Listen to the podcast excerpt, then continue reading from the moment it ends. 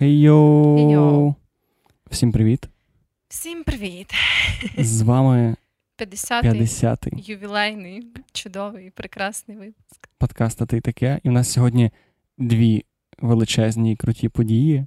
По-перше, це 50-й випуск. М. Це так дивно. Ми нахерачили 50 подкастів. Це Зас- прям багато. Це вже півтора роки ми цим Да, займаємося. да. В суті, без перерв. Це так дивно зараз згадувати оці перші випуски. Не слухайте їх, будь ласка. Ні, та можна, це теж цікаво. Але слухайте, але не розчаровуйтеся нас після цього. Ну да. Але це тільки перший ювілей. Що най, найбільше для мене приємно сталося цього тижня, це в нас офіційно зареєстровано 10 тисяч прослуховувань наших всіх епізодів подкасту. І мені зараз здається, що це дохуя.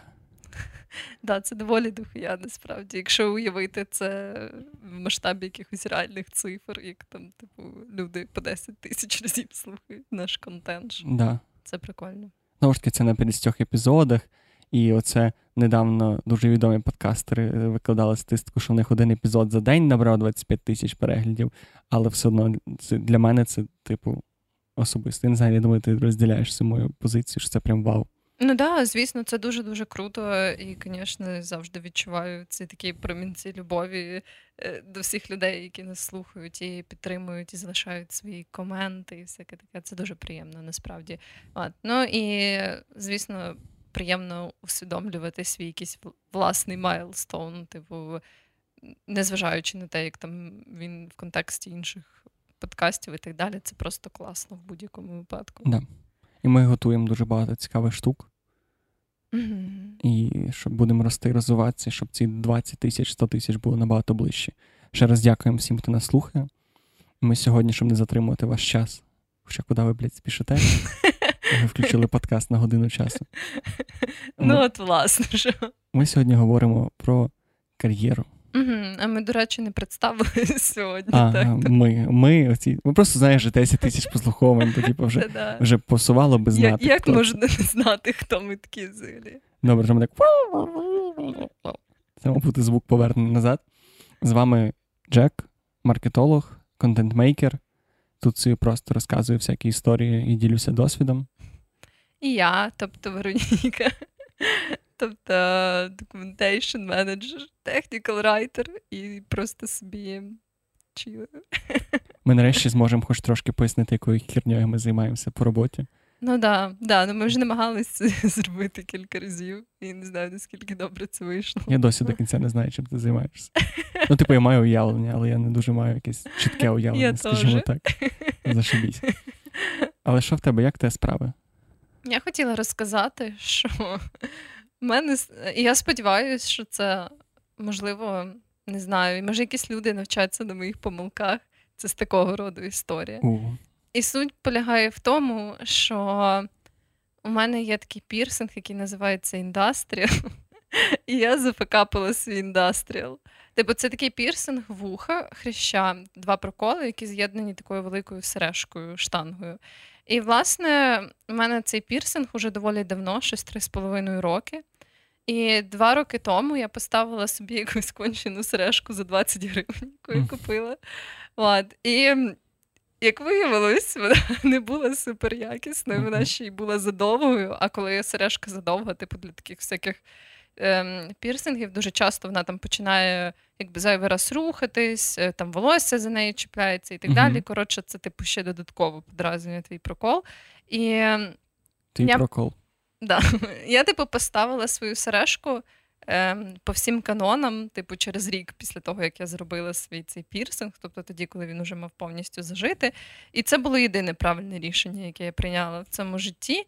Тому що потім, коли я ходила з цією сережкою за 20 гривень, в мене щось, типу, періодично було якась, типу, ну, в мене не було якось піздіця, але, типу, воно щось там відчувалося, якось неприємно, бо було якесь таке подразнення. І я питала інших людей з схожим пірсингом, така кажу, ребят, типу, у вас теж таке буває? Бо я думала, може, то від масок, знаєш, бо типу, постійно щось. Маски, да. І вони такі, ні, я не розумію, про що ти. І я така думала, ну ладно, типу, мені так подобалась візуально ця сережка, що я просто два роки забивала на це болт. Ну, типу, знову ж Два таки, роки. так, в мене не було якоїсь такої там інфекції або що. Типу, просто часом було таке відчуття якогось, типу, Ну, як галя свіжа ранка чи щось таке. Ну, але не таке, що ти прям відчуваєш, не знаю, що воно там спухло і типу в три рази більше. Тобто нічого такого кардинального. Просто деколи якийсь лейтовий дискомфорт. Але я заігнорила це, бо мені дуже подобалося, як виглядала ця сережка. Бля. І оце. Слухачі, звісно, цього не побачать, але Вероніка сидить зараз без вуха. Да, да, в мене вже немає вуха, все нормально, it's okay, все буде добре. Е, Просто скидайте мені гроші на лікування. А чуєш мене добре, чуєш? Да, да, все добре. Вероніка!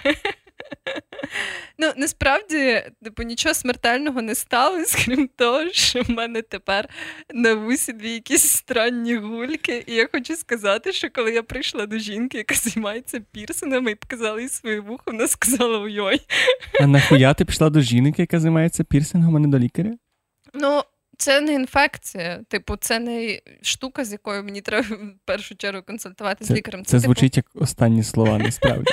Ні, це просто, типу, як подразнення. Ну, я не знаю, як це інакше пояснити. Коротше, е, і, власне, типу, ці чуваки, які займаються пірсингом, в ідеалі мали би в цьому розбиратись, принаймні, я себе так хочу тішити. Mm-hmm. От, Ну, і знову ж, ну, блін, я хуй знаю. І, Може, і до чого я, ви дійшли з цією дуже професійною особою, а, кваліфікованою? Це насправді була доволі толкова жінка, бо, звісно, перед тим, як я пішла до неї, я все пересерчила собі в інтернетах. І Там, почитала... типу, ви помрете. Відрізайте вухо. Такого там не писало. Але ну, вона порадила мені всякі штуки, якісь, типу, антибіотики і так далі. От, І я оце цю свою движуху цими новими движухами. І, ну, звісно, якщо, типу, там за тиждень або десь так я не побачу ніякого прогресу, то я піду до лікаря. Якщо це буде останній подкаст, та й таке, тому да, що закінчимо на 50-му епізоді. Там. От, але загалом, ну, типу, зазвичай це просто реакція твоєї шкіри локальна, як алергія. Типу. Угу. На неякісний метал, хто би міг подумати. Не слухайте неякісний метал. О, да, неякісний метал це погано для ваших вух. Так що я просто сподіваюся, що можливо є якісь люди, в яких є пірсинг, тому перше не купуйте сережки за 20 гривень.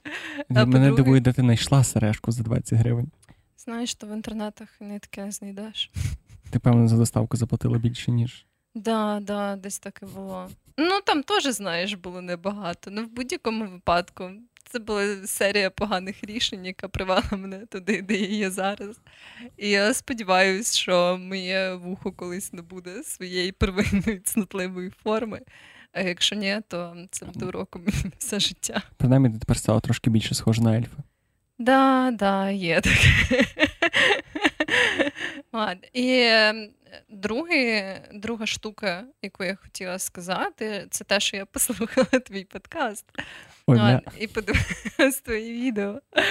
І мені насправді сподобалось. Типу, особливо подкасти, бо я ще подивилася це таке коротке відео, там, де типу, дайджест якихось угу. штук. Якихось штук. От, ну, маркетинг дайджест. Дякую. Це От. правильна назва. Ну-ну. І насправді, типу, подкаст взагалі був такий чоловий. Ну, типу, я подивилась один випуск з цією жінкою, е, та, що працює Chief of HR. І подкаст був прям прикольний. Єдине, що я не знаю, чи ти знаєш, але вони неправильно написали твій нікнейм в інстаграмі. Там Бля. пише Jetski Co. Сука. Джетський, типу, як, як сноумобіль? Сука. Це... Просто літери поміняні місцями, але мене це чомусь трошки не смішило. Головне, що, головне, що я був, я їх так їбав, це те, що вони написали мені нормально. Дякую, Вероніка. Без проблем. От, е... Ось що у мене немає тих мільйонів підписників. Ну, ось ось ну... де вони. Вони всі на якогось Jetski and Cold, сука, підписані тепер. От. І дайджест теж був доволі інтересний. Єдине, що мені здалося, що спочатку цього дайджесту ти відчував себе менш комфортно, ніж потім. Ти навіть не уявляєш, як дискомфортно я себе відчував протягом всього цього дайджесту. Бо в якийсь момент е, мені здалося, що ти прям не кліпав на початку цього дайджесту. Я не кліпав ще декілька днів після того. Насправді, от скоро вийде другий, і він вийшов набагато краще, але перший це було таке випробування. Я вже розповідав, що типу, після того, як ти сиди... От ми зараз сидимо на подкасті, ну нас не знімають, але навіть на тому другому подкасті там зйомка, але ви сно говорите. А коли Мгм. ти сидиш, дивишся в камеру, і тобі треба конкретно сказати якийсь текст, це все дуже сильно міняє. І це без досвіду. Це здавалось, блін, ну я все життя говорю. Типу, все життя там якісь презентації роблю, ніхіра. Це типу, ніж, ніщо в житті тебе до цього не готує. Ну да, да, я можу це зрозуміти. Але загалом це було класно, я пишаюсь тобою. Дякую тобі дуже. Тому таке. А розказуй, що в тебе було. Я, мене є одна коротка історія, друга вже, що ми переходили потрошки до теми кар'єри. Коротка історія це сьогодні я отримав неймовірно приємний комплімент від своє, свого колеги. Е, я просто стояв на кухні, і ні з того, ні з цього мужчина, який стояв метр від мене, сказав: О, ти що в зал ходиш, такий здоровий? І я майже пустив сльозу. І це знаєш з розряду, типу, ці мемчики, що коли ти кажеш дівчині, що там в неї гарне плаття, або в неї гарна фігура, то вона тебе складає собі свій величезний список компліментів і така, напевно, то брехня, або він там мене хоче трахнути, або ще щось. А коли ти хвалиш мужика, то він потім два тижні бігає щасливий з, з посмішкою вуха до вуха. Вот. Я не знаю, чи він слухає цей подкаст, але я дякую, що він зробив мій день. Тому що це так приємно, коли ти такий потієш в цьому зольчику, ходиш в нього, це е, не, не можеш ходити нормально потім після нього декілька днів, і тобі кажуть, що о, виглядає, ніби ти докладаєш зусиль. І я такий, я дійсно докладаю зусиль. Він такий, ой, я це помітив. Я такий, єй! Це Дякую. дуже ладно. Насправді це звучить дуже мило. Це дуже Так. приємно отримати такий комплімент. І ти би сказав, що це такий комплімент, який запам'ятається тобі додовго. Так, я думаю, так. Я думаю, що так. Ти будеш перед сном згадувати цей момент. Я з того всього, я настільки проникся ним, що я прям собі зробив протеїновий коктейльчик, а зараз, зараз його попиваю собі по чуть-чуть. Це найкраща мотивація. Добре, але це таке е, лірична пауза, та? так, так це колись називали. А, зараз буде сегмент, в якому я буду багато матюкатися. Ми почнемо говорити про кар'єру. І е, останнім часом, остання моя зміна роботи, про яку я розповідав, доволі класно бустанула мою кар'єру. Але про це трохи згодом. Але одна з великих частин роботи в цій ну, моєї тепер кар'єри, моєї роботи, це робота з так званими вендорами. Як сказати це українською, я не зовсім впевнений. Це як партнери, тобто компанії, які ви наймаєте, щоб робити щось для вашої компанії. Це називається вендори. І один з цих вендорів це СММ-агенція. І я, як людина, яка працювала довгий час в СММ-агенції і був СММщиком довгий час, і веду курси по СММ, і в принципі знайомий з цією темою, я завжди стикався з замовниками-мудаками. І, в принципі, така, знаєш, цей образ замовника-мудака він майже в всіх сферах існує. Мгм. І як виявилося, я став замовником-мудаком. І це для мене, от я, я буквально йшов додому недавно і такий ого. А ось як це відчувається з іншої Як сторони. столи повернулись, да. Да, і насправді я не можу сказати, що я прям замовник-мудак в повноцінному сенсі, тому що переважно замовники-мудаки це замовники, які дають погане ТЗ, нормально не пояснюють, що вони хочуть, хочуть чогось непонятного за всі гроші світу. І як би що би їм не давали, вони завжди недовольні. Плюс вони завжди профокаплюють якісь дедлайни. А я умудрився стати замовником-мудаком, при тому, що я був, по-моєму, найбільшою кицею в світі. Тому що мало того, що ми давали дуже хороше ТЗ, ми виходили щотиждень на коло і питали, вам щось треба, у вас все добре, а може вам матеріали скинути, може ще щось зробити. Але коротше, я просто. Я ніколи не- в мене не було якоїсь більш керівної посади, переважно, і я ніколи не дозволяв собі бикувати і кричати на людей. Я нарешті дозволив собі кричати Ого. на людей, тому що це піздець. Я ще ніколи не, не стикався з тим, щоб люди тупили на кожному кроці. Кожному кроці співпраці вони тупили, вони запізнювалися на дзвінки, вони не проговорювали штуки, вони скидали нам кончені дизайни. І це просто вже, типу, місяць такого адського муки. Ми просто ми сидимо з менеджеркою і просто чекаємо і молимося, коли закінчиться наш контракт, щоб їх нахуй звільнити і, і забути про це. І це дуже дивний аспект. І оце коли ти просто, я, я в якийсь момент розумію, що я кричу на не кричу на них, але дуже голосно під час дзвінка пояснюю, типу, що ми виходимо на дзвінок третій раз, третій тиждень підряд, проговоримо одне і те саме, і ви робите одну і ту саму хуйню, про яку я вам говорю. І я вже не маю сили, типу, я вже просто, типу, вони, у нас завтра виходить пост по відео, і, я, і ми проговорювали його раніше. Ми проговорили в понеділок план на тиждень. Я кажу, ребята, в нас завтра буде пост. Про що він буде? Вона О, я ще не переглянула відео. Я думав, що я її йобну. Просто в мене ще такого ніколи не було. Тому, та, я. Sorry, я тебе копую. Е, тому я нарешті відчув оце відчуття, коли ти намагаєшся бути хорошим, коли ти береш людей, платиш їм гроші, від, викладаєшся, а потім, типу, вони тобі всруть в душу, і ти на них злишся, і ти постійно кидаєш купу правок, і ти до них пасивно-агресивний. І мені завжди цікаво було, типу, як люди, як можна до такого дойти? Типу, це ж мені завжди здавалося, що от це як такий найбільший мій кар'єрний інсайт внутрішній, поки що, що мені здавалося, що кричати на людей або харитися на людей, або бути пасивним. Ну, знаєш, що, типу, будь-яка така більш е, ворожа іпостасія стосунків, будь-який більш ворожий прояв, е, ну, якось будь-який ворожий прояв до іншої людини, мені здавався чимось нонсенсом, тому що як можна на іншу людину кричати, чи злитися, чи дорікати цій людині. Але я починаю розуміти, що ні, дуже можна. Що люди Якщо деколи... це кончені СММщики, то до них можна кричати. Та насправді, блін, я почав помічати такі речі, якісь дивні, що мій підхід, про який я завжди вірив, що бути максимально доречним, акуратним, тактовним, максимально класно пояснювати людям, що робити, не ставити якийсь жорсткий дедлайн, воно нахуй не працює. я дуже здивований, тому що в мене все життя було, типу, це я був працівником. Я завжди mm-hmm. був ну, довгий час працював в наймі, і зараз я частково в наймі. І я, блядь, завжди думав, що я не хочу, щоб на мене кричали, я не хочу, щоб мені дали хороше ТЗ, сказали, мені цікава твоя думка. Я хотів почути, що, блін, а що вас, ну, типу, як ти зробиш це? Я хочу почути фразу, що ти професіонал, типу, я тобі довіряю, зроби, як ти хочеш, дедлайна точного нема, бажано до кінця місяця. І я завжди мене це завжди надихало. І я чомусь по своїй натурі думав, що інші люди думають так само, і я стукнувся об те, що. Та насправді, ну, типу, за час своєї взаємодії з іншими людьми по роботі я зрозуміла, що це супер непередбачувано. І є такі люди, яких типу, чим більше ти даєш їм якби свободи, тим типу, краще mm-hmm. працює ваша співпраця. Але є такі люди, і знову ж таки, типу, в ідеалі, якби це, наприклад, була якась селя моя компанія, я би хотіла типу, співпрацювати якраз з такими людьми, яких я типу, не потребую того, щоб їх мікроменеджити і всякі такі штуки. От. Але просто в робочому контексті, коли ніби як не ти відповідальний за найм працівників. Особливо, якщо це більша компанія, типу, часом стаються оці такі моменти якихось незрозумілостей, або в людей є якась така дивна або сумнівна робоча етика і так далі. І ну, це прям супер індивідуально. І, на жаль, оці такі теж. Е- Стандартні поважні методи не завжди працюють. І, yeah. Ну, я, звісно, за час, поки я працювала на всяких різних роботах, напевно, ніколи не кричала ні на кого. Але в мене ну, я було теж багато для не кричав, так. пасивної агресії, дуже багато пасивної агресії. І я, я, до речі, не хочу сказати, що це прям зі всіма людьми, так, і що я зі всіма людьми, з якими стикаюсь, що треба, якщо ти не мудак, то вони не працюють, але просто це частіше, ніж я думав.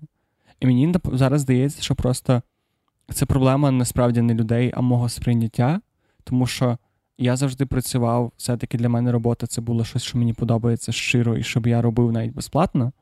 І я завжди через це думав, що інші люди ставляться до цього схожим чином. І це дуже велика помилка. мені здається, що якраз оце оце те місце, де можна почати говорити про кар'єру, тому що мені здається, що якраз оце дуже сильно відрізняє людей, які паряться про свою кар'єру, умовно. Якщо давай під кар'єрою, мені не буде слово кар'єра. Воно таке, як. як не знаю, воно Дуже кар'єристське. Так, бо кар'єризм це погана погана риса, але але професійний розвиток, який я маю на увазі, говорячи кар'єра, це хороша риса. Ну так. Да. Ну, це теж, в принципі, напевно, кар'єра має для мене таке специфічне забарвлення. Мені чомусь, хоча я знаю, що це не зовсім так, але мені чомусь зразу уявляється така дуже корпоративна uh-huh. якась культура і всякі такі штуки. От. Але да, ну, я думаю, це просто різниця між якоюсь тимчасовою або просто роботою, яка ніби як просто обмін твого часу на гроші і ти якби не вкладаєш в неї ніяких особливих там думок, сил і так далі. В неї немає там особливих якихось різних можливостей для розвитку. Або ти не бачиш ні. Ну так, да, да. От. І для мене тоді, напевно, кар'єра це. Ну, якщо ми говоримо про таке загально прийнятне, це вже більш якась річ, в яку ти вкладаєш, власне, ці ментальні і фізичні зусилля. Ну і взагалі приділяєш цьому час увагу, любов і так далі. Ну, те, Мені ще подобається слово ініціатива в цьому контексті. Ну так, тобто, да, це теж.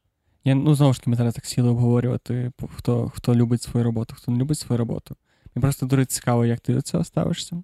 мені здається, що мені здавалося, можливо, ти зараз мене е, переконаєш протилежному, що ти більш щілово ставишся до кар'єри. Так, да, це правда. Так, бо, бо, типу, для мене це така, типу, невелика, але я розумію, що типу, я, типу, для мене зараз робота на дуже високому місці в житті. І, типу, я найчастіше на подкасті про неї згадую. Ти взагалі рідко згадуєш на подкасті за роботу, якщо чесно. Так, да, ну, типу, загалом мені подобається думати, що я, в принципі, будувала і будую свою кар'єру, ніби як в тому сенсі, що я розвиваю свої професійні навички, в мене є там професійні цілі і так далі.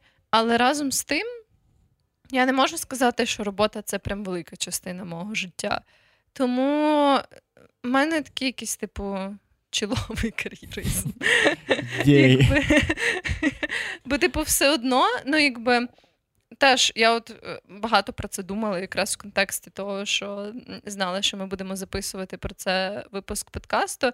І я от думала про те, що якби з одного боку мені подобається насправді те, що я роблю. І я прям думаю, що якби типу, ми жили в такому суспільстві, де там тобі автоматично виділялись би достатня сума грошей на життя і на все, що тобі треба, я би швидше за все займалась так само, як зараз, типу, доволі схожими штуками, е, і, зокрема, своєю роботою, бо вона така типу, дуже організаційна, аналітична, впорядкована. І мені насправді це подобається, бо я доволі організована людина. Я типу люблю оптимізовувати всякі процеси в своєму житті. і так далі. Десь, десь я це чув. Це референс, референс до нашого подкасту про сенс життя. Да, да, от. І через це, якби.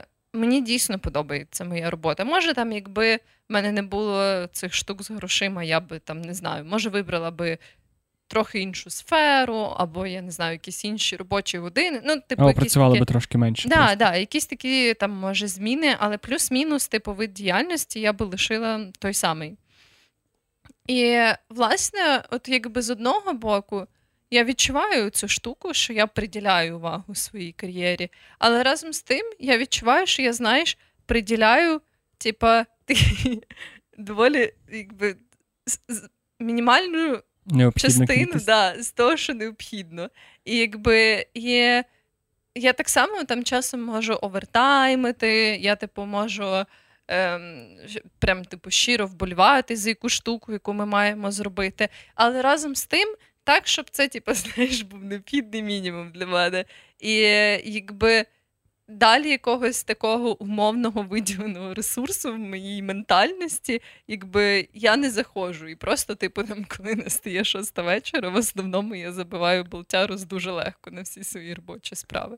Але ти так кажеш, ніби це щось неправильне? Ні, ні, ні, я я просто не те, що я вважаю це неправильним, просто теж я не знаю, наскільки це вписується в цю класичну ментальність кар'єри, коли ніби як, типу, коли в тебе є кар'єра, і ти будуєш свою кар'єру, ти прям. Ну, знаєш, такий, ніби як гориш цією справою. Бо я водночас не можу сказати, що я горю своєю справою. Вона мені подобається, але я не відчуваю цієї пристрасті, знаєш? Є такий величезний проміжок між там я не не люблю свою справу, а мені байдуже на свою справу, і я там горю своєю справою. І насправді в цьому проміжку є дуже багато точок, які дають тобі можливість дуже класно працювати, бути дуже да, хорошим да. професіоналом. Мені здається, що ця крайність, що я дуже горю своєю. Оце те, що чим я зараз стикаюся. Е, я хотів трохи пізніше про це говорити, про вигорання через кар'єризм. Але цікаво, що от дійсно мені теж кар'єра. Чому навіть коли я говорю про це, навіть коли я думав про це про подкаст, я сказав слово кар'єра, а потім подумав, блін, якесь таке странне. Тому що дійсно кар'єра в нас зараз як такої немає. Я не знаю. Тобто я в мене немає якогось такого, в моїй професії маркетингу, немає якогось такого, що я там зараз е, там, молодий маркетолог, потім стаю середнім. Ну, навіть нас навіть немає поділу на джуна, мідла і сіньора. Нас немає ніде. Це не те, що не тільки в мене в компанії, може в деяких супергалєрах такі є. Але Супергалери. супергалери, такі, типу, електронні з моторчиком. Я думаю, що кар'єра це навіть не в тому сенсі, що в тебе чітко якийсь окреслений шлях в одній сфері. Мені здається, навіть якщо ти переходиш з однієї сфери в суміжну і просто, типу, якось розвиваєшся, то це все одно можна назвати кар'єрою. Мені ну, здається, що як. академічне визначення цієї кар'єри. Ну там немає визначення кар'єри, це що? Це коли ти ростеш в, в должності, як це українською сказати. Посаді. Посаді, так, дякую. Е, Ти коли ти ростеш в посаді в межах одної компанії чи іншої, доростаєш там до якогось суперкрутого уїбаки. І Chief of Marketing. Chief of Marketing.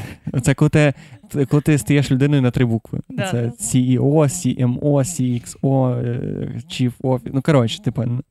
І мені здається, що зараз в більшості професій, особливо особливо чуть-чуть креативних або пов'язаних з інформаційними технологіями, немає такої типу, кар'єрного росту в плані посадного росту. Ти можеш особливо там, ну добре, ти там доріс до сіньора, умовно. Там, типу, ти вже тобі ти повноцінно знаєш свою роботу, а потім це вже якось типу більше працює якось вшир. Або ти зву, або ти шукаєш якусь більш нішу для себе точку. Але зараз немає якогось такого, такої прямо, знаєш, або кар'єрні сходинки, нема сходинок, є просто такі якісь. Е, ну, ну мені здається, воно просто таке, ніби як нелінійне, що там в тебе є спочатку ці такі прямо сходинки, умовно кажучи, вертикальні. Потім ти вже вибираєш якусь, наприклад, спеціалізацію, і тоді в тебе знову з часу можуть з'явитись ще типу, ніби як оці можливості для того, щоб ставати ніби вищі і вищі на цій кар'єрній драбині. Але це все дуже, мені здається, теж по-різному буває, бо ніби як якщо ти стаєш там, переходиш, не знаю, від якогось. Е, там умовного маркетолога до потім якогось чіфу project management. Ну, типу, якби це схожі штуки, але не зовсім то саме, але це все одно кар'єра, мені здається. Типу, це все ніби як в твій такий цей робочий професійний шлях. Це ну, ніби так кар'єра. Цікаво. От, власне, що це якось мені здається, що зараз це в тому своєму первісному, називаємо це так, понятті немає ніякого змісту, і воно не є актуальним слово кар'єра. Я би заміняв його на професійний розвиток, тому що для мене може бути професійним розвитком змінити роботу, наприклад. повністю. Ну так, да, да. Просто я теж насправді е, не думаю, що раніше е, якось так і було, бо в принципі завжди, ну ніби як. Е, оці посади, всякі чіф і так далі, вони ж доволі лімітовані. Тобто, апріорі, якби не всі люди, які починають там якимось на своїх ентрі посадах, типу, апріорі не всі зможуть дійти до цього рівня, навіть якщо б вони дуже хотіли. Ну, я думаю, що всі, які дуже хочуть, можуть дійти. Ну, можливо, да. Але ніби як е, якщо ти просто вкладаєш, типу, якісь такі зусилля, ти можеш там дійти до трохи нижчого і на цьому зупинитись. Ну, власне, що от, мені здається, так було давно, і не тільки зараз, що ніби як е, ти можеш будувати свою кар'єру там до певного моменту і потім задовольнитись тим, що в тебе є. Але це все одно кар'єра, знаєш, якщо ну, подивитись, просто вона може бути або коротка, або довга. Та мені би всі кар'єристи не усвідомлюють да. Будь-яка людина, яка хоче щось добитися в своєму житті, стає кар'єристом по неволі. Ну, якщо по брати суті, цей да. наш термін. Хоча от мені здається, що треба розділяти все-таки кар'єру, тому що я помічав, бо коли ми кажемо професійний розвиток, і я коли для себе думаю про кар'єру чи професійний розвиток, я думаю про в першу покращення себе як професіонала, то там отримання нових скілів, нових сертифікацій, нові якісь там не знаю, штуки вивчати. Але дуже часто це так, як знаєш, з армією там є оцей момент, що ніби там є вислужка, правильно це називається, коли ти ніби через певну кількість років ти можеш стати вищою посадою. Uh-huh.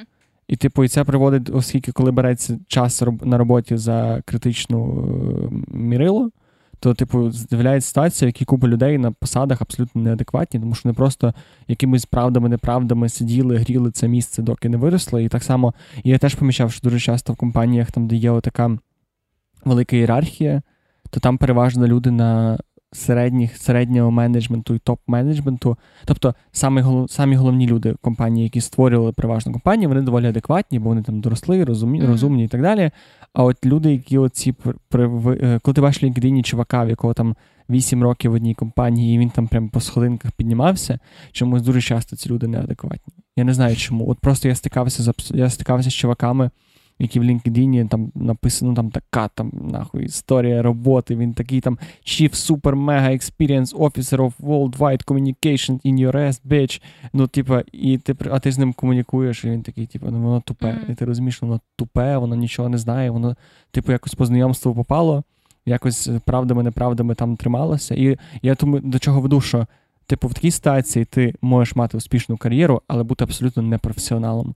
І тому треба якось ну, теж розділяти. Так, да, да, є теж такий момент. Ну і теж я думаю, це дуже сильно залежить від людини, бо в мене така доволі класична галера з доволі класичною цією ієрархією айтішною. І в нас є прям люди, які працювали типу, 10 років. Там, І є з них прям типу, дуже круті професіонали і круті люди, прям навіть в спілкуванні і так далі. Ні, ну винятки, звісно, є. Ну, напевно... Да, да, да. От, я просто, Але є і от такі абсолютно протилежні історії, коли люди, які там, типу, дослужились е, умовно кажучи, до якогось звання, і вони, типу, дуже сумнівні штуки роблять. Ну, Просто тому... того, що посади дуже часто взагалі не показник. Високість посади в кар'єрній драбині взагалі не показник твого професіоналізму, що доволі сумно. Ну так, да, да. І знову ж таки, в принципі, якби теж е, професійний розвиток. Можливий і в такому випадку, якби і в інших професіях, бо коли ми говоримо про кар'єру, мені здається, таких аля творчих професій або не знаю, навіть фрілансерів, то тут уже теж складніше визначити, бо немає оцих, немає людей, які тобі кажуть, ти отримуєш підвищення, знаєш, такі Ну, там хіба Upwork, ти можеш сказати, що там ти top-rated, або ну, ти... Да, або... Да, да. От, але там для творчих професій і для людей, які в принципі працюють на себе, для власників бізнесу, це вже якась, напевно, штука, яку вони самі відчувають і вимірюють. Е, швидше, ніж ці такі якісь там титули, посади так. і так далі. Це якось так цікаво. Я зараз помічаю, що я перестав думати в плані посад, тому що дуже часто маркетолог на компанії, типу, один, і, типу, або там двоє, або це відділ. Тобто, типу, мені зараз, наприклад, наприклад, зараз компанії теоретично вже по оскільки це невелика компанія. Я не маю в посаді, куди далі вирости. Я можу вже назвати себе Chief Marketing Officer, типу, і сидіти, хуювати і казати, який я класний. Але, типу, ну, це нічого мені не дає. І Такий це, молодий, а вже такі, Chief of Marketing. Це, це теж це дуже часто покоління наше з тобою, міленіалів, гноблять за те, що ми дуже швидко хочемо ставати менеджерами. І я не знаю, я, в принципі, я теж це відчуваю, що я хочу, ну, я розвиваюся швидко, я швидко отримую інформацію. Я бачу, що я це можу робити, чому я маю типу не робити цього. Та мені здається, що це нормально, бо знову ж таки якби людина, яка є молодшою, це такий ти джизм, мені здається, колись такі, типу, тобі 25 років, то що ти можеш розуміти про це життя? Ну, якби, якщо ти вже давно в цій сфері. Якщо ти з пелюшок просто, типу, там менеджер був в садіки. У мене був однокласник, який вже в 10 класі щось собі, типу, якийсь фріланс-проекти робив. Тому я впевнена, що він був би, типу, хорошим чіфом, щось там. У мене знайомий якісь айфони продавав у 9 класі, він зараз охуєнно свічу Ну, от, да. Тому, типу, знову ж таки, вік це дуже часто не такий вже показник, особливо в професійній сфері. І я це, до речі, дуже добре якось усвідомлювала, і разом з тим мені часом було трохи неловко, бо я працюю на такому проєкті і, в принципі, в такій компанії, де багато людей, там, типу, 35 плюс. І ще на перших порах, коли я прям тільки прийшла, то я багато працювала прямо з таким, з такими чоловіками, от власне, які вже 10 років на проєкті, в них вже п'ятеро дітей. Типу. І мені в якісь моменти було якось трохи незручно, що я відчувала в собі, знаєш, це якийсь такий внутрішній джизм. Я так не думала, але десь, типу, в глибині душі мені було якось так неловко, що я, типу, взагалі. Там два місяці працюю в цій сфері, я нічого не знаю. Мені щось там на той момент, коли я прийшла, було 22 роки, і я цим таким, знаєш, солідним чоловікам, яким. А ти йшла на вищу посаду, ніж вони, чи нижчу, чи на одному рівні? Е, Ми просто, якби, так як виходить, що на своїх проєктах, типу, я спеціалізуюсь на цій документаційній нішевій штуці. Тобто, по суті, якби. Ми, по суті, як на рівні, типу, співпрацювали, бо вони там всякі але експерти з розробки і, або там тестування, і вони там ліди своїх команд і так далі. А я, типу, просто ніби як один такий відокремлений собі експерт в цій якійсь штуці, Експерт. я типу, їх консультую. Знаєш, що я маю на увазі? Тобто я кажу їм. Е, що треба зробити саме от в плані документаційному, і це вони не шарять. Типу. Угу. Ну так, типу, вони не є у вас немає між собою ієрархії, ну, да, тобто, різні компетенції. Так, просто різні компетенції. І от, Але в цей момент мені спочатку було якось так трохи неловко, що я от співпрацюю, знаєш, з цими такими солідними чоловіками. Ладно, Але насправді я думаю, що Це, звісно, частково було викликано і оцим відчуттям, що, типу, 22 це вважається доволі молодо, але разом з тим, думаю, і моя така професійна невпевненість теж відігравала велику роль, бо це була якась така робота, на якій я нічого не розуміла. І це було важко. Плюс синдром самозванця ніхто не відміняв. Це я така можу... складна штука. Ти де немає її? Насправді ні. Я я не можу сказати, що я відчувала цей я не відчувала Давай, синдром... чекай, давай тільки пояснимо трошки, Та-да. що це таке. Е, Ну, наскільки я пам'ятаю, це коли ти ніби як відчуваєш, що ти не заслужив ті речі, які в тебе так. є в житті, що там всі люди думають, що ти набагато більш компетентний, ніж ти є насправді. Тобто ці якісь такі штуки. От. І я не відчуваю. Я просто в той момент я не можу сказати, що це був синдром самозванця, бо я насправді була некомпетентна для тих речей. Ну, типу, прям. І я взагалі не мала ніякого подібного досвіду. Порівняно з типу, ніби як який я могла застосувати до своєї роботи, на яку я прийшла. І я взагалі не розуміла, як мене взяли. Типу, бо всі мої скіли були. Ну, може, не всі, але всі робочі ситуації, з якими я стикалась, були абсолютно нерелевантні до цього. Я взагалі не розуміла, що робиться. Тому я якби не можу сказати, що це був синдром самозванця, я типу була самозванцем. Не була самозванцем, бо ти сказала, що ну ти всі знали, що це. Ну да, да, да. І я не розуміла, як так. Це ніби коли ти кажеш, ребята, я самозванець, і всі такі, ні, все нормально. Все ніхто не вміє це робити, Вероніка, да, так що да, да, десь так це і було. Вони всі такі, ми, типа, нічого не розуміємо так само, тому, типа, ти, ти наша найкраща краща ставка на даний момент часу. Може, ти зрозумієш, що скажеш. Так, так, да, якось так і вийшло. На цьому я побудувала свою кар'єру. Просто знайдіть роботу, яку нахуй ніхто навіть не знає, що це таке. Да, да, я клянусь, це тупо найкраще, тому що тепер, по-перше, ніхто не може мене нормально менеджити ну, в класичному розумінні, бо ніхто не розуміє, типу, що насправді треба зробити і як це робиться. Тому всі просто тішаться, що я можу щось зробити. Вони не знають, як це, вони не знають для чого це.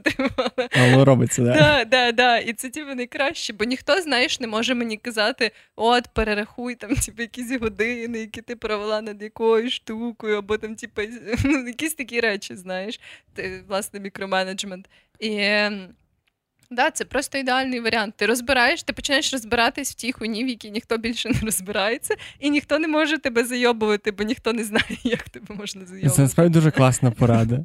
Тому що, блін, і це, ти говориш це з таким насмішкою, але це насправді так класно. Да, і ти просто да. компетенції, якої мало в кого є, і дуже класно на цьому капіталізуватися. Це дуже це насправді один з найпростіших способів не в поганому сенсі, це просто доволі такий прямолінійний і класний спосіб швидко вирости в кар'єрі і в ціні, і так далі. Да, да, да. Тому yeah. це насправді важко, але це того вартує, як на мене.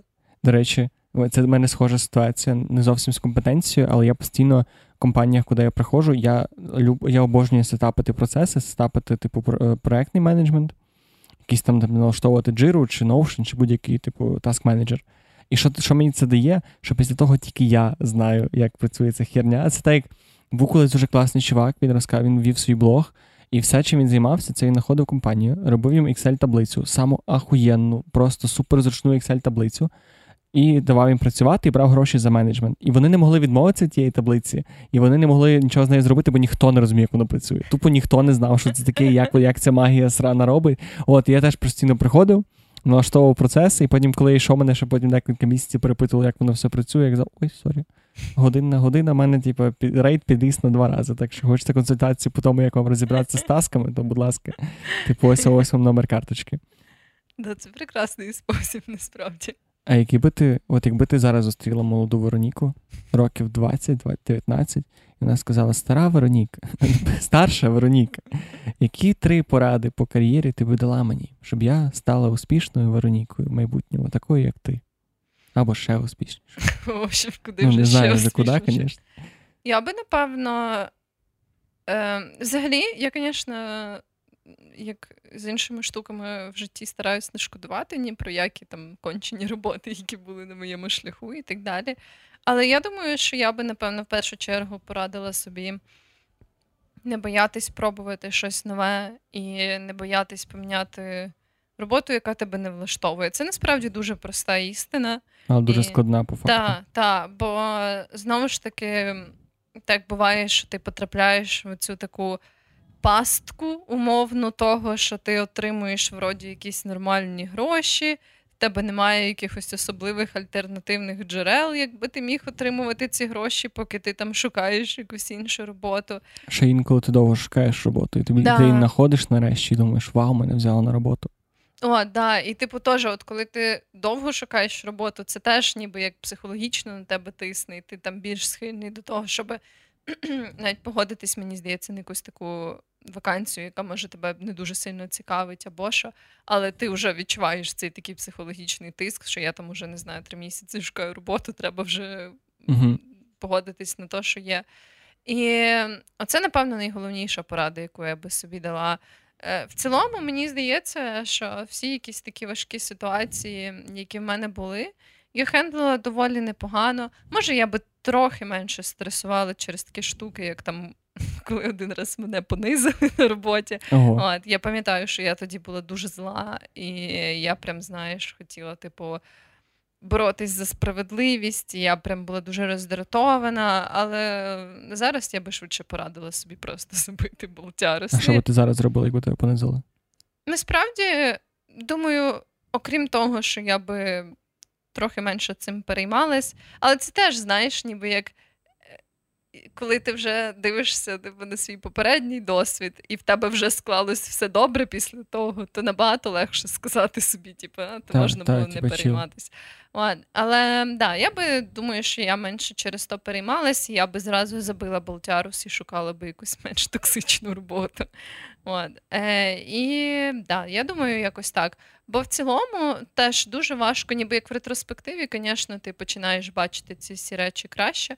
Але от не боятись пробувати якісь оці такі штуки, і не боятись зробити оцей такий тимчасовий downgrade по грошам, наприклад, якщо ти бачиш більше перспективи uh е, в якомусь новому напрямку, це насправді дуже класно. Тому що от я часто розмовляю з людьми про цю штуку, що є оці такі роботи, як роботи, на якій ми познайомились, і там, наприклад, багато кол-центрів або якоїсь техпідтримки, тобто оці такі роботи, які дають тобі в принципі. Трясина.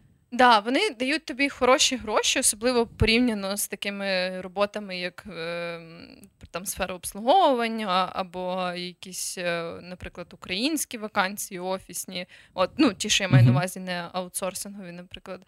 Але разом з тим вони затягують тебе у цю таку пастку, тому що ти е, дуже часто в них якийсь напряжний графік, напряжені вимоги, бо я знаю, що, наприклад, багато цих таких телефонних або комп'ютерних робіт вони мають комп'ютерні там, роботи. Ну, мають ці, знаєш, суперобмежені, наприклад, обідні перерви, що ти там маєш 15 хвилин день, щоб попісяти, типу 30 хвилин, щоб поїсти, і все, і все там прям до секунди. Е- Контролюється, тобто такі не найприємніші, як на мене, робочі умови.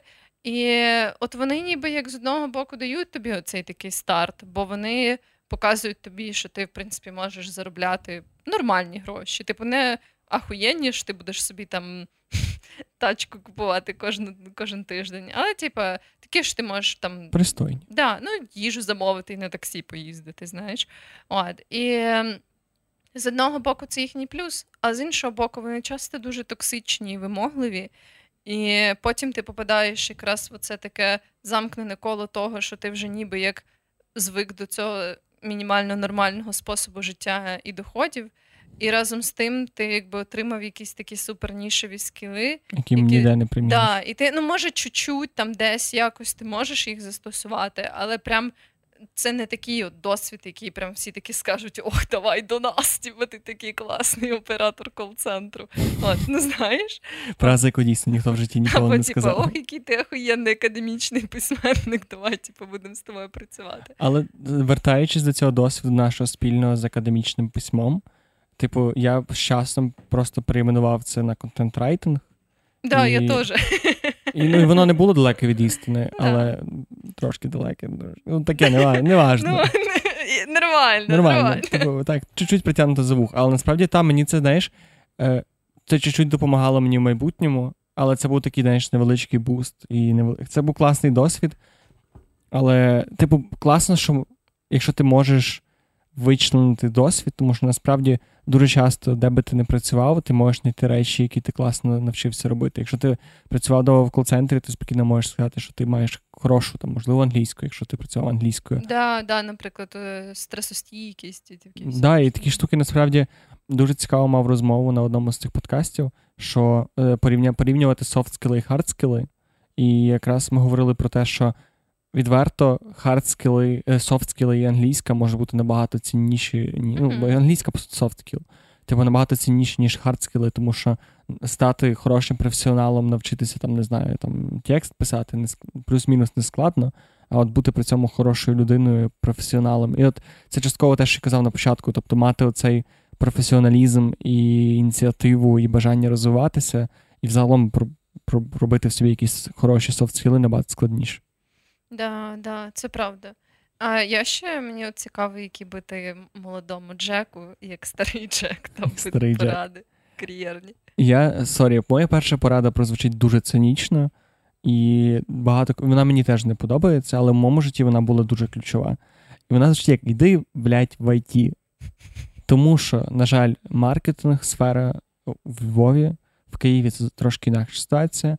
Але якщо ти не йдеш в не обов'язково аутсорс, може бути, я працював в продуктовій компанії, але якщо ти намагаєшся борсатися в українських проектах, це трясина, яка тебе веде в нікуди.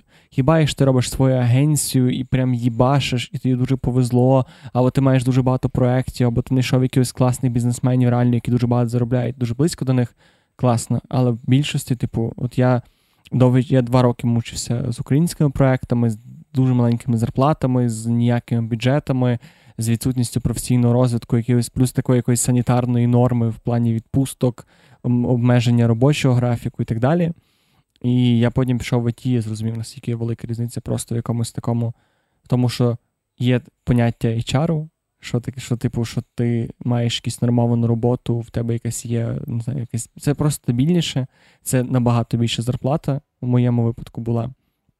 І ну, мені якось мені просто подобається більше. Я маю типу, більше доступу до закордонних е, проєктів, мені це просто цікавіше, бо там зовсім інший ринок.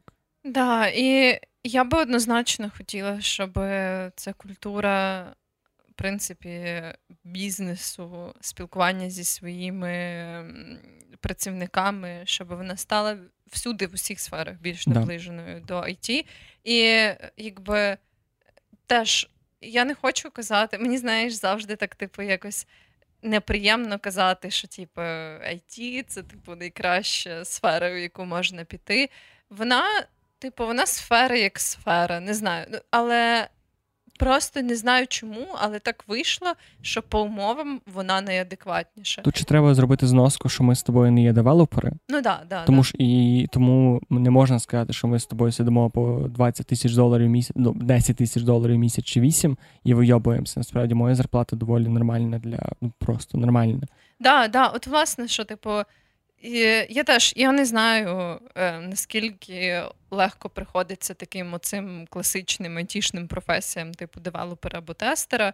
Не мали такого досвіду, тому не скажу. Але загалом, якби, якщо ти можеш застосувати свої скіли е, в сфері інформаційних технологій, то дуже часто це тобі гарантує власне просто хороші умови. Ну, типу, знову ж таки, є всякий ріст і так далі. Але зараз я, типу, насправді не відчуваю, що е, там навіть зарплата.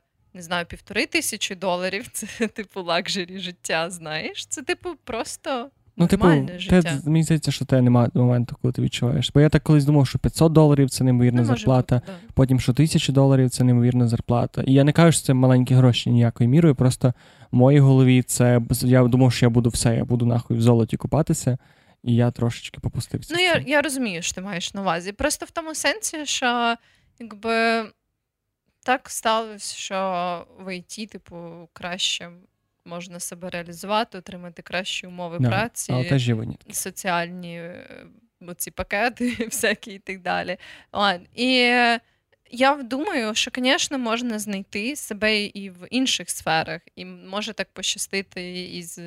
І проєктом в іншій е, галузі, і можна знайти якусь таку прям класну вакансію і суто якогось українського бренду. Ну, типу, я Так, є я, однозначно. Я, та, я впевнена, що це можливо, і якщо прям, типу, ну я не думаю, що треба форсити себе, наприклад, йти в ІТ, якщо тобі взагалі це не цікаво, і, типу, це не те, чим ти хочеш займатися. Ладно, але. Да, на жаль, так вийшло, що це поки, напевно, одна з небагатьох сфер, де ти можеш нормально себе. Ну просто що треба розуміти те, що, на жаль, не завжди. Ну, мені дуже сподобалося недавно чув фразу, що не існує в реальному світі кореляції між е, твоєю кількістю твоєї роботи і зусиль і грошима, які ти заробляєш. Нема такого. Типу, ти мусиш розуміти, що ти не ну, якщо ти будеш там, не знаю, працювати на новій пошті, і ти будеш їбашити день і ніч, ти не станеш мільйонером. Як би ти цього не хотів? Можливо, є якийсь дуже странний спосіб, там не знаю, не знаю, навіть не хочу давати ідеї. Я думаю, що якщо ти працюєш на новій пошті і хочеш стати мільйонером, тоді це вже е, можливість для того, щоб скооперуватися з якимись наркоторговцями і мутити якісь штуки. Хіба через ну хіба ні, ну я образно. Я маю на увазі, що, типу, деколи простіше поміняти роботу і подумати, де ти можеш краще заробляти. Просто моя порада піти в ІТ була більше саме не, тому, що саме в ІТ, а тому, щоб подумати добре, де ти можеш свої знання приділити так, щоб і тобі було класно, і ти міг розвиватися. Це не для когось може бути ІТ, для когось може бути юриспруденція, для когось це може бути приїхати в іншу країну або в інше місто. Це теж так, я так, з цього боку. Я би ще хотів дати дві дві поради, напевно. Ну, одну то. А, дві, да, дві. Перша порада це вчити, вчитися працювати з людьми і вчитися працювати. Тобто менеджмент внутрішній, якийсь таск менеджмент і менеджмент роботи з командою. Це неймовірно важливий скіл. Для ну, я не знаю, для кого це не важливо. Тобто, якщо ти вмієш організувати себе нормально, сісти і зробити, якщо ти вмієш поговорити з людьми і класно кооперуватися з людьми, тобі в будь-якій професії буде супер класно. Угу, да, Однозначно, я теж з цим погоджуюсь. Добре, моя остання порада це те, що ти раніше казала. Типу, не. Щоб щоб вигоріти, треба горіти. І немає нічого поганого в тому, щоб горіти, але треба бути дуже сильно обережним, коли ти починаєш відчувати, що твоя робота, твоя кар'єра стає для тебе чимось таким всеосяжним, всюди присутнім, дуже сильно тебе турбує, тому що навіть якщо мене недавно була дуже класна розмова з психотерапевтом, не моїм, просто ми спілкувалися по роботі. І ми говорили за вигорання професійне, і вона дуже класно розповідала за стадії вигорання. І вона сказала, що перша стадія вигорання завжди це величезний ентузіазм. Uh-huh. І я щось ніколи про це відверто не думав. І я навіть зараз помітив, що я починаю. І що що цікаво, що друга стадія вигорання це коли ти помічаєш е, в цьому в своїй роботі дрібниці, такі якісь, які не збігаються з твоїм ідеальною картиною. Uh-huh. Оця фраза з коня Боджека, що в рожевих окулярах ти не бачиш червоних пропорцій. Uh-huh. І ти ніби ти думаєш, що ти живеш в ідеальному світі, ти знаходиш малесенький мінус, і ти просто розйобуєшся через нього. Yeah.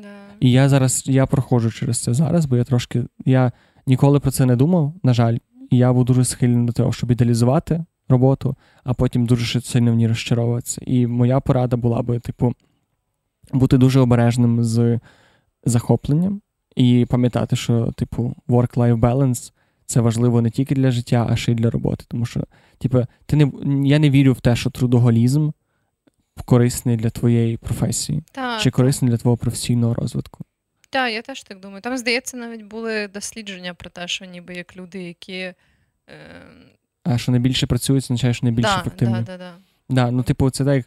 Це Японська Японія прекрасний приклад того, як не треба робити, враховуючи кількість їхніх самогубств через роботу. Там, типу, сотні сотні чи тисячі людей кожного кожного року помирають ну, самогубство через те, що перепрацьовують і попадають в депресію. Ну, да, це супер. І це непродуктивно. Типу, є...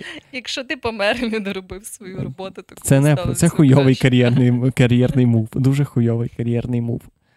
Вот.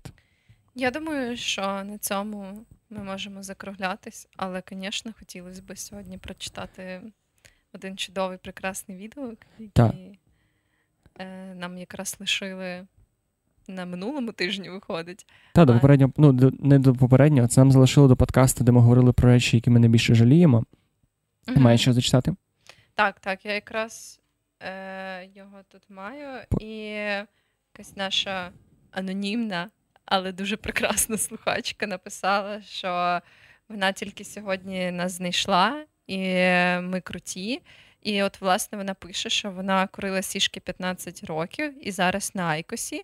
І вона, типу, перестала хоча б від Айкоса кашляти 24 на 7 і має питання, як ми справляємося з тривожністю і бажанням покурити. Бо буває, що якби сигаретного диму її аж нудить, але вона типу, все одно продовжує курити і курити після того.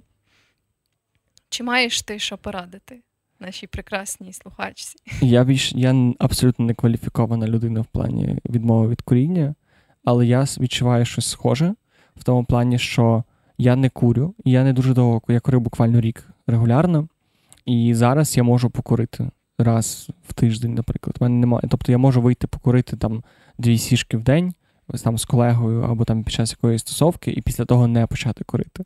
Але я дуже деколи чітко відчуваю це. Мене найгірше це коли мені тривожно, так як казала, ну, по-моєму, так як і було в питанні. І коли мені дико тривожно, і я, мені, мене теж чомусь мій мозок, я не знаю, як це працює. Але як тільки мені стає прям от максимально хреново, мій мозок такий, тобі треба покурити. Негайно, терміново, вже це допоможе. І реально це супер складно. Я навіть не завжди даю собі нормальну раду. Але мені мені з цим особисто допомогли дві штуки. Перше, це спорт. Просто, ну, типу, там не обов'язково там, їбашити, я не їбашу. Просто хоча б коли ти починаєш чуть-чуть займатися, чуть-чуть віджиматися, чи десь ходити бігати, чи будь-що. От, типу, і ти їбашиш, потієш, напрягаєшся, і ти куриш і думаєш, бля, я оце все, що я сьогодні робив, пішло в сраку. Типу, я стільки парюся, раді чого? Раді, типу, я потів, бігав, хуярив раді того, щоб зараз скрити дві сішки і зіпсувати здоров'я, ще й серце посадити. Це перше, що мені допомагає. А друге, це коли мені дуже тривожно, я собі кажу: дивись, потри, подавай, потерпи годину. Я терплю годину і такий, о, а давай ще ще годину. І це насправді дуже часто чув, що це хороший спосіб позбавитися будь-якої залежності, давати собі такі короткі інтервали mm-hmm. І постійно, типу, казати Вау! Бо тому що люди, коли кидають курити, вони постійно думають, я більше ніколи в житті не покурю сішку. І це дуже багато, тому що твій мозок просто боїться таких довгих ну, комітментів. Да, да, да. А коли ти кажеш, я сьогодні не покурю сішку, і ти встаєш такий, вау, я не покорив сішку цілий день. Я молод... ну, я молодець, я зробив те, що хотів, давай сьогодні ще один день.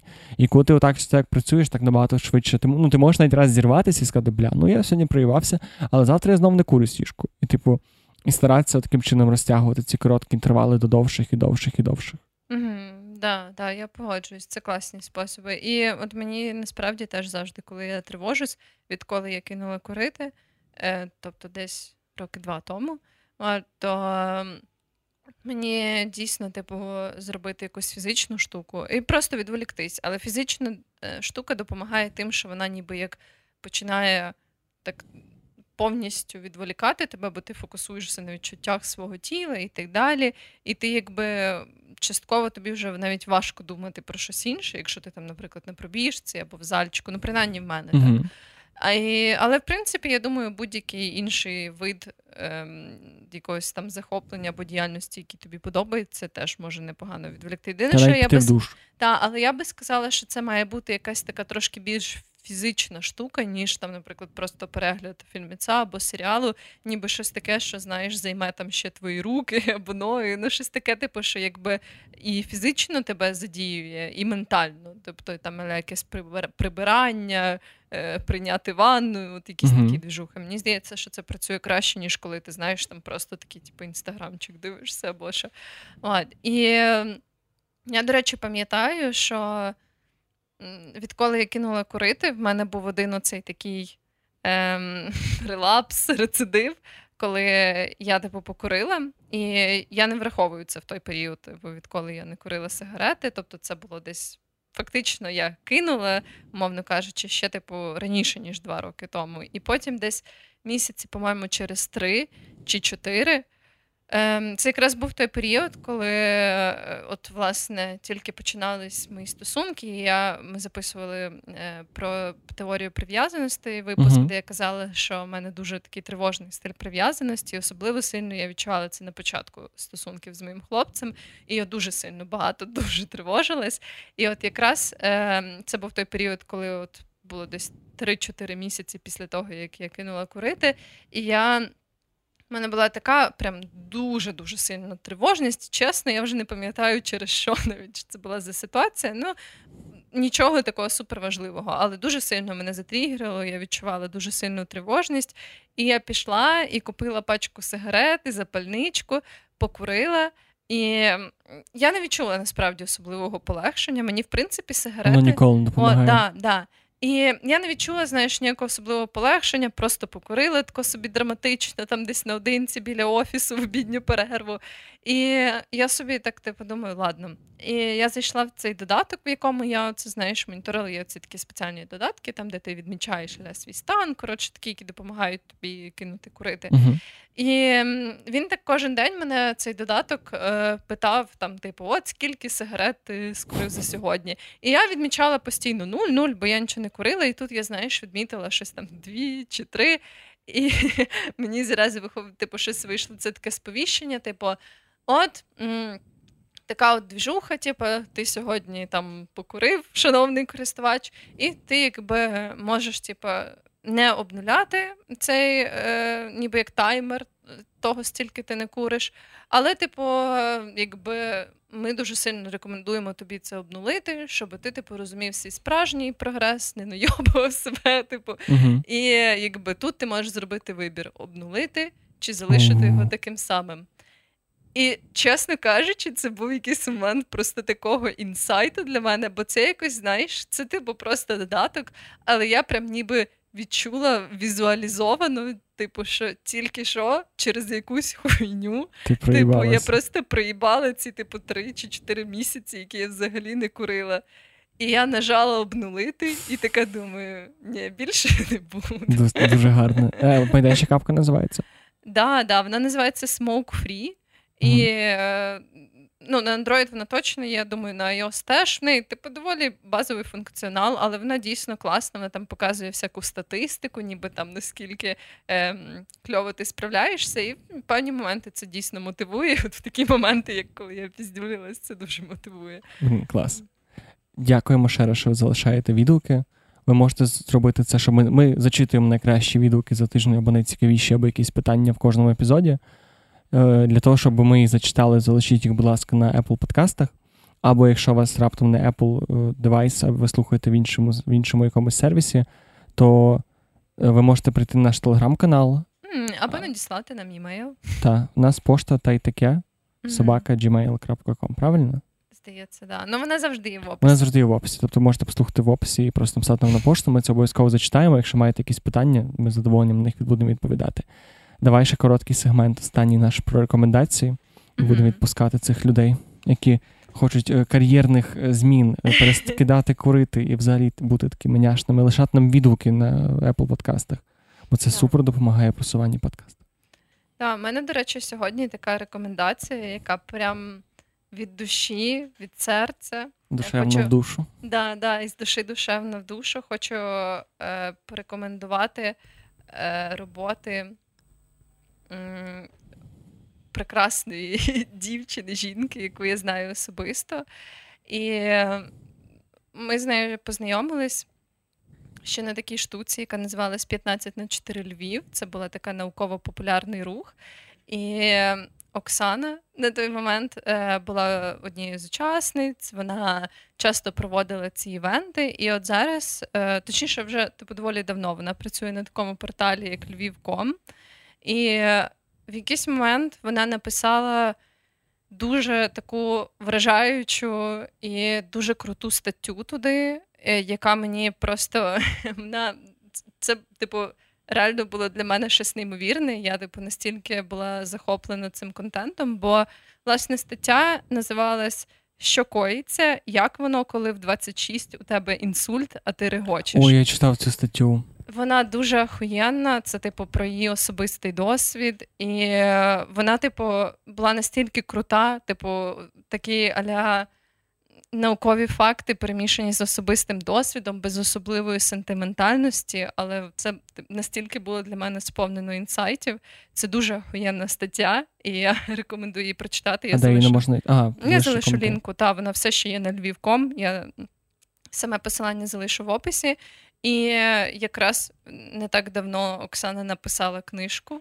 е, яка називається Квантонія, і теж залишу посилання на її сайт. Ти це така, да, це така прекрасна маленька книжка, яка за вайбом дуже нагадує маленького принца. От, і теж залишу на неї посилання і дуже рекомендую. Блін, дуже гарно. Дякую, обов'язково почитаю теж.